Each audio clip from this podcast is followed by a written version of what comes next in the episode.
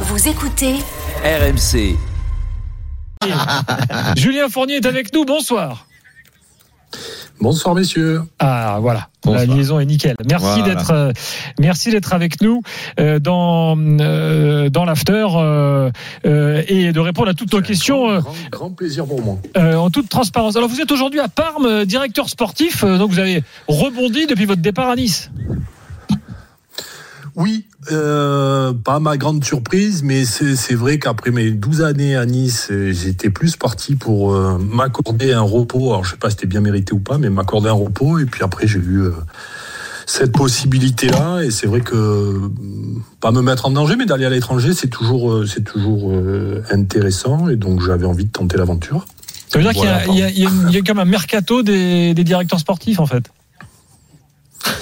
Bah, tout évolue, j'ai l'impression. Ouais, ouais, ouais, exactement.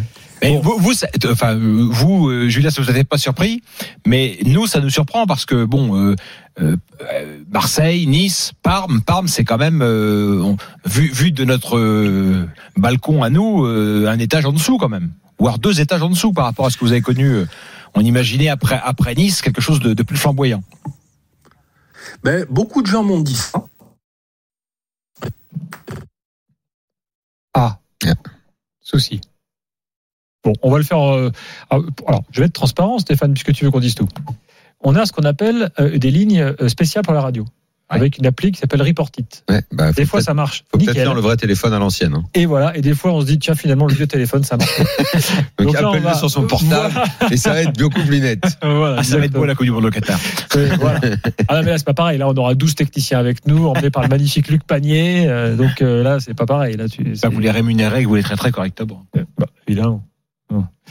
Euh, bon, du coup, on retrouve Julien Fournier dans, dans quelques secondes. Euh, on reparle de, de Mbappé ou c'est bon non, non, je pense qu'il voilà, il, a- il arrive. Liaison euh, en train de se mettre en place avec pas 10 secondes, me dit euh, Jérôme Thomas. Bah, Tiens, on va lister. On va, on, non, parce que Parme, on- Parme, c'est un grand nom du foot, juste pour nos auditeurs. on- c'est un grand nom des années Un 90. club qui a gagné trois coupes d'Europe. Qui maintenant est en Mais D2. aujourd'hui, est en, voilà, Ouais. est, est en milieu de tableau de deuxième division c'est une ville où on mange très très bien et plutôt une jolie ville, pas la Ouais, plus belle il y a, il y a- d'Italie, mais il a sans plutôt- doute de très bonnes Ouais. raisons. Justement, il était en train de nous Donc, expliquer. je liste à voix haute les il est là. Ah, il est là. C'est Fournier J'allais lister les questions que j'avais envie de lui poser pour teaser un peu l'auditeur et lui dire Alors, Julien, je- c'est- j'ai envie de lui parler tout à l'heure. ce n'est pas de votre faute. euh, la technique, des fois, euh, euh, c'est ça, c'est la radio. Bon, on est- c'est, c'est, c'est- comme, comme disait Michel Drucker, ce sont les joies du direct. Euh, donc oui, vous, vous, vous nous parliez de Parme et de la, de- de- du fait d'être maintenant en D2 italienne. Oui, mais, mais comme je vous disais, j'ai bon, j'ai j'ai eu euh, peut-être aussi d'autres sollicitations, mais quand j'ai parlé avec Parme, et, pour les gens de ma génération, euh, Parme, c'est euh, un club énorme. Et, euh, et franchement, j'ai eu un super contact avec euh, le propriétaire du club, qui lui m'a aussi donné envie, parce que j'ai été assez franc et direct avec lui en lui disant au départ que ben, moi, pour, moi, j'avais envie de faire une petite pause. Et puis, et puis je me suis pris au jeu. Et puis même si je redescends d'un étage, moi j'aime mon métier. Et puis quelque part se mettre en danger et d'aller découvrir aussi un autre football, moi je trouve ça enrichissant. Et donc on verra où ça me où ça me mène. Alors Julien Fournier, euh, vo- votre métier justement, euh, il n'est pas toujours bien compris, euh, bien cerné par par les gens qui suivent le foot. Euh, comment vous le définiriez, euh, directeur sportif euh, Votre fonction, c'est c'est quoi précisément? Directeur du football, c'est un mot à la mode. ça Oui, veut maintenant c'est directeur Ça football. veut on dire quoi, directeur du football? Ben, moi, la manière dont j'exerce mon métier, je considère que dans le football, dans un club de football, il y a différents euh, compartiments. Je ne vais pas m'inventer une, une compétence. J'ai pas été un joueur de, de, de, de, foot professionnel. J'ai, euh, je peux avoir des manques sur ces aspects-là. Maintenant, le foot, ça, ça requiert tout un tas de compétences. C'est pas uniquement euh, euh, manager une cellule de recrutement, c'est aussi d'être en capacité de construire un effectif, c'est aussi d'être en capacité de gérer un entraîneur, c'est aussi d'être en capacité de mettre en place une politique de formation euh, dans laquelle, euh, quand on construit un effectif, on fait la place pour les jeunes de, la formation. Donc en fait, c'est mettre en place une organisation performante autour de l'équipe. Moi, c'est comme ça que je, je considère mon métier. Et c'est pour ça aussi que j'aime m'entourer de, de gens plus compétents que moi dans certains domaines, parce que euh, j'ai jamais cru à la personne idoine ou à la, au directeur sportif un peu miracle qui a toutes les casquettes et qui fait tout tout seul. moi, je crois beaucoup à l'organisation et à, à l'équipe derrière l'équipe, comme on dit. Alors, euh, à Nice, vous n'étiez pas que directeur sportif, vous étiez directeur général, ensuite directeur du football. Bon, après, on joue sur les mots, mais enfin, là, vous, aviez un, on va dire, un champ d'action euh, euh, beaucoup plus large. Est-ce que euh, aujourd'hui, vous pouvez nous expliquer quelles sont les raisons concrètes qui vous ont fait partir? Les, les- raisons concrètes, vous savez, quand vous faites 12 ans dans un club, et puis en plus, il euh, pendant ces 12 années, j'étais à un moment donné parti pendant 6 mois, et, et- et en fait, je trouve que pour un club, c'est bien de se régénérer aussi. Moi, je me souviens de mon retour à Nice, et j'avais un regard sur le club qui était complètement différent. Ouais, mais ça, c'est, Julien, c'est un peu, c'est un peu de la com parce que, effectivement, c'est 12 ans à Nice, mais il y avait un nouveau Nice, là. L'arrivée d'Ineos, c'est pas si vieux. Il y avait un nouveau projet. Vous pouviez rester à Nice Et en entrant ambitieux. dans une nouvelle, euh, dans un nouveau projet, finalement. Et, et puis, au bout de, de, de deux ans, ça, vous, vous, vous vous dites au revoir alors que vous aviez une, vous étiez en première ligne dans, la première partie du projet Ineos en étant au-delà de Nice, directeur du foot et, et directeur des clubs satellites, etc. Donc, il y a quand même eu, à un moment donné, il y a eu une rupture au-delà de la com. Qu'est-ce qui a provoqué la rupture? Non, non, non, c'est pas Stéphane, c'est pas de la com. J'allais venir à ça. Et, euh, et euh, dans, dans tous les clubs, et Nice y compris, il y a aussi une dimension politique. Euh, les, les postes que ou le poste peut-être que j'occupais aussi pouvait donner envie à certaines personnes de l'occuper. Et, euh, et voilà, et on a un propriétaire à un moment donné qui prend des orientations. euh, et moi, j'ai toujours été le plus respectueux possible avec le propriétaire. In fine, c'est lui qui doit décider. Et quand on n'est plus en accord avec la stratégie, plutôt que de larver un club de l'intérieur, d'avoir des, des clans, des bagarres, etc., etc., ben, il vaut mieux partir. Donc ils vous ont viré? Et ça s'est fait de manière, euh, euh, de manière euh, honnêtement, de manière tranquille. Et vous pouvez leur demander. Il n'y a pas eu de combat, il n'y a pas eu de. Voilà, on a eu une discussion et on a convenu que la direction que le club, enfin qui voulait donner au club, moi, ne me correspondait plus. Et peut-être que je leur correspondais plus aussi. Et puis Mais c'était quoi, c'était quoi la direction du club? Parce que le problème, c'est qu'on la comprend pas la direction du club. On a eu une saison dernière où vous étiez avec euh, celui qui a été un de vos meilleurs amis pendant un moment, mais qui visiblement ne l'est plus et ne l'a plus été. Euh, il vous a tapé dessus, Christophe vous lui avez tapé dessus, euh, et finalement vous vous êtes fait virer tous les deux. Donc est-ce que euh, les dirigeants euh, anglais ont dit ces deux-là, on n'en veut plus, ils n'ont pas donné à Nice, euh, ils n'ont pas mis Nice sur les rails euh, que nous on envisageait. Il faudrait leur poser la question, eux, apprendre un propriétaire qui est, anglais, qui est d'une génération où c'est la toute-puissance aussi du manager à l'anglaise, les Ferguson, les Wenger, et c'est sa manière de voir euh, l'organisation dans un club. Et c'est vrai que c'est de notoriété publique que les rapports que je pouvais avoir avec Christophe étaient, dès le début de la saison d'ailleurs, assez chaotiques. Et qu'à un moment donné, lui a été euh, dans l'obligation de, de, de faire un choix. Et chaotique, à quel, à propos ils étaient chaotiques vos rapports avec Christophe Galtier? Très honnêtement, Daniel, si j'explique les vraies raisons pour lesquelles Christophe et moi on s'est euh, on s'est euh, disputé, parce que c'est vraiment, vraiment le mot, Christophe il rentrera plus dans un vestiaire ni en France ni en Europe. Donc il y a, il y a aussi des sujets, et peut-être que je resterai euh, langue de bois ou que je vous en aurai trop dit sans tout dévoiler. Euh, mais mais c'est pas des c'est pas des affaires du foot qui nous ont opposés, c'est des choses de mon point de vue bien plus graves et qui nous ont opposés dès le départ de la saison. Et c'est vrai que et lui et moi, pour le coup, on a essayé de Et qui concernait ça le recrutement Qui concernait le recrutement de certains Non, non, c'est joueurs des- Dans la vie d'un vestiaire, plutôt, je crois. C'est- pas c'est connexe au foot. Bien sûr que c'était indirectement lié au foot parce qu'on travaille dans un club de foot mais mais euh, voilà c'est des choses qui moi me touchent au plus profond et puis sur lesquelles on avait des positions euh, Christophe et moi et même le président très très éloignées. Et puis donc donc on a fait la saison et je pense qu'on a été et lui et moi le plus professionnel possible pour essayer de limiter l'impact négatif que ça pourrait avoir sur l'équipe. Et puis en fin d'année euh, voilà, c'est après il y, a, il y a- après il y a eu la séparation. Et sans vouloir, euh, on va pas vous cuisiner là-dessus pendant un Bah quart si, d'heure. quand mais même un peu. Une simple question quand même. Est-ce que euh, ce désaccord profond est lié au fait qu'un membre de la famille de Christophe Galtier est agent? Non, Rien à voir. ah non, pas du tout. Non, non, non. Très bien. Pour moi, c'est des choses. Non, parce que ça. Parce qu'on en parle souvent dans le foot, ça. des- Oui, Aujourd'hui, c'est la mode d'avoir oui, un fils des- agent, le fils, euh, le fils d'un tel, le fils d'un tel. Bon. des- Non, mais ça, ce sont des problématiques qui sont inhérentes à mon métier. Moi, si je suis pas capable, à un moment donné, de, de gérer ces problématiques. Effectivement, il faut que je change de métier. Non, c'est des choses, et puis je m'arrêterai là, mais c'est des choses qui, pour moi, sont des choses graves, qui me touchent euh, sincèrement et profondément. Euh, et, et, et, voilà. Et donc, donc oui, on a eu. euh, Oui, je le pense et je crois maintenant le savoir parce que ça confirme pas mal de choses que j'ai entendues.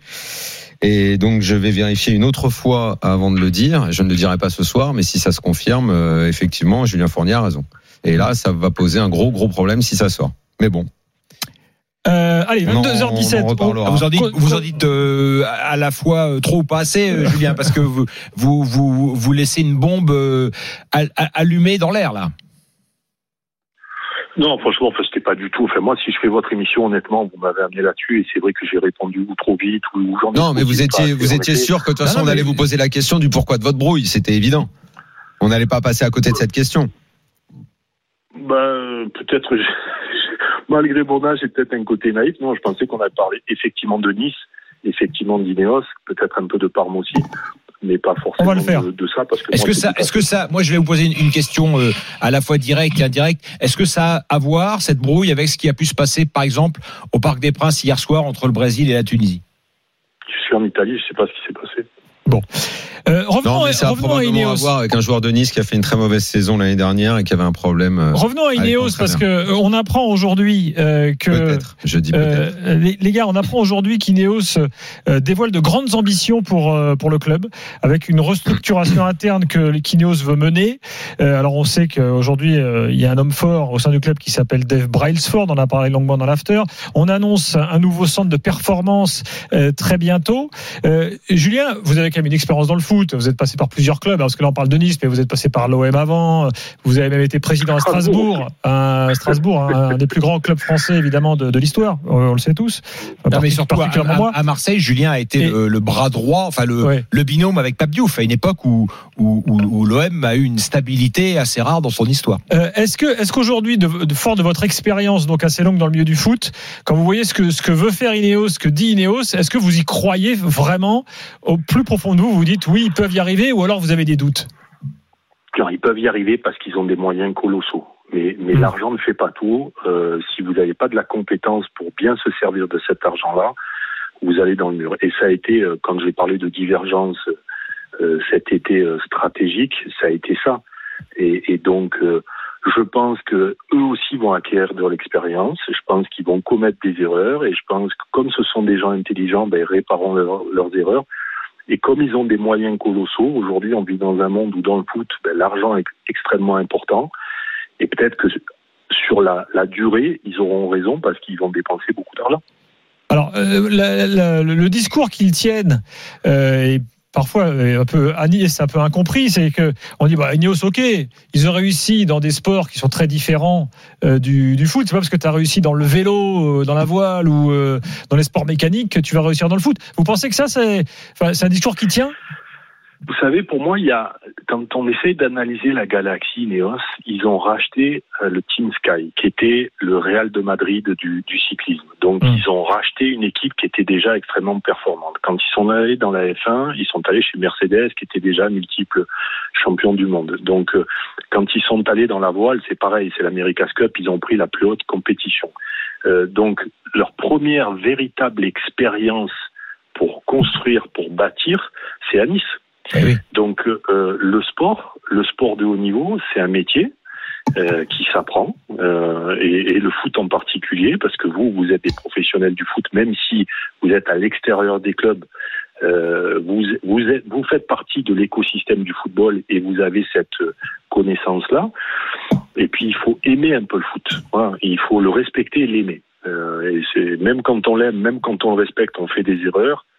Euh, et je pense que voilà, Ineos va apprendre. Ça, j'ai pas de doute, ils vont apprendre. Moi, c'est une question qui, me- ramène à votre parcours personnel justement parce que euh, vous avez un long parcours avec avec Nice et euh, qui, ça s'est pas très bien terminé, mais ça a été quand même euh, une, forme de success story. Et vous avez réussi, Julien, avec peu de moyens, avec même très peu de moyens. C'est là où vous avez donné le, le, le le meilleur de vous-même. Et le jour où il y a eu des moyens, le jour où il y a eu beaucoup d'argent, vous avez vous personnellement, en tout cas les, résultats du club euh, que vous dirigiez, étaient beaucoup moins bons. Bon. Et moi, j'ai l'habitude de dire, je l'ai dit plusieurs fois dans cette émission, on a deux problèmes dans la vie, c'est quand on n'a pas d'argent et quand on a trop d'argent. Est-ce que vous avez senti ça Et est-ce que vous vous êtes pas fait, vous non plus, peut-être, perso, pour euh, gérer des projets où, où l'argent dégouline et ça, ça fausse un peu tous tous tous les tous les tous les repères qu'on a? Ben, c'est pas me défendre, mais je suis pas vraiment pas d'accord avec l'analyse. Je veux dire, à Nice, on avait que la, c'était important, mais que la cinquième masse salariale de, de France et loin derrière bon, Paris Saint-Germain, mais aussi Marseille, Lyon, Monaco. Euh, nos trois années, ou enfin mes trois années, c'est deux fois cinquième, dont la dernière année où si on n'a pas ce point en moins, on est quatrième et une finale de Coupe de France. Donc c'est pas non plus, euh, c'est pas non plus catastrophique. Oui, bien sûr, bien sûr, on bien était sûr. sur une phase de de construction. C'est pas catastrophique et en en termes de résultats, Julien, mais euh, le, le stade était à moitié vide et l'impression laissée par l'équipe était souvent décevante et beaucoup de supporters niçois s'ennuyaient quand ils allaient au stade. Ça compte pour un club, pour des dirigeants, pour un directeur du football, c'est un c'est un ensemble quand même.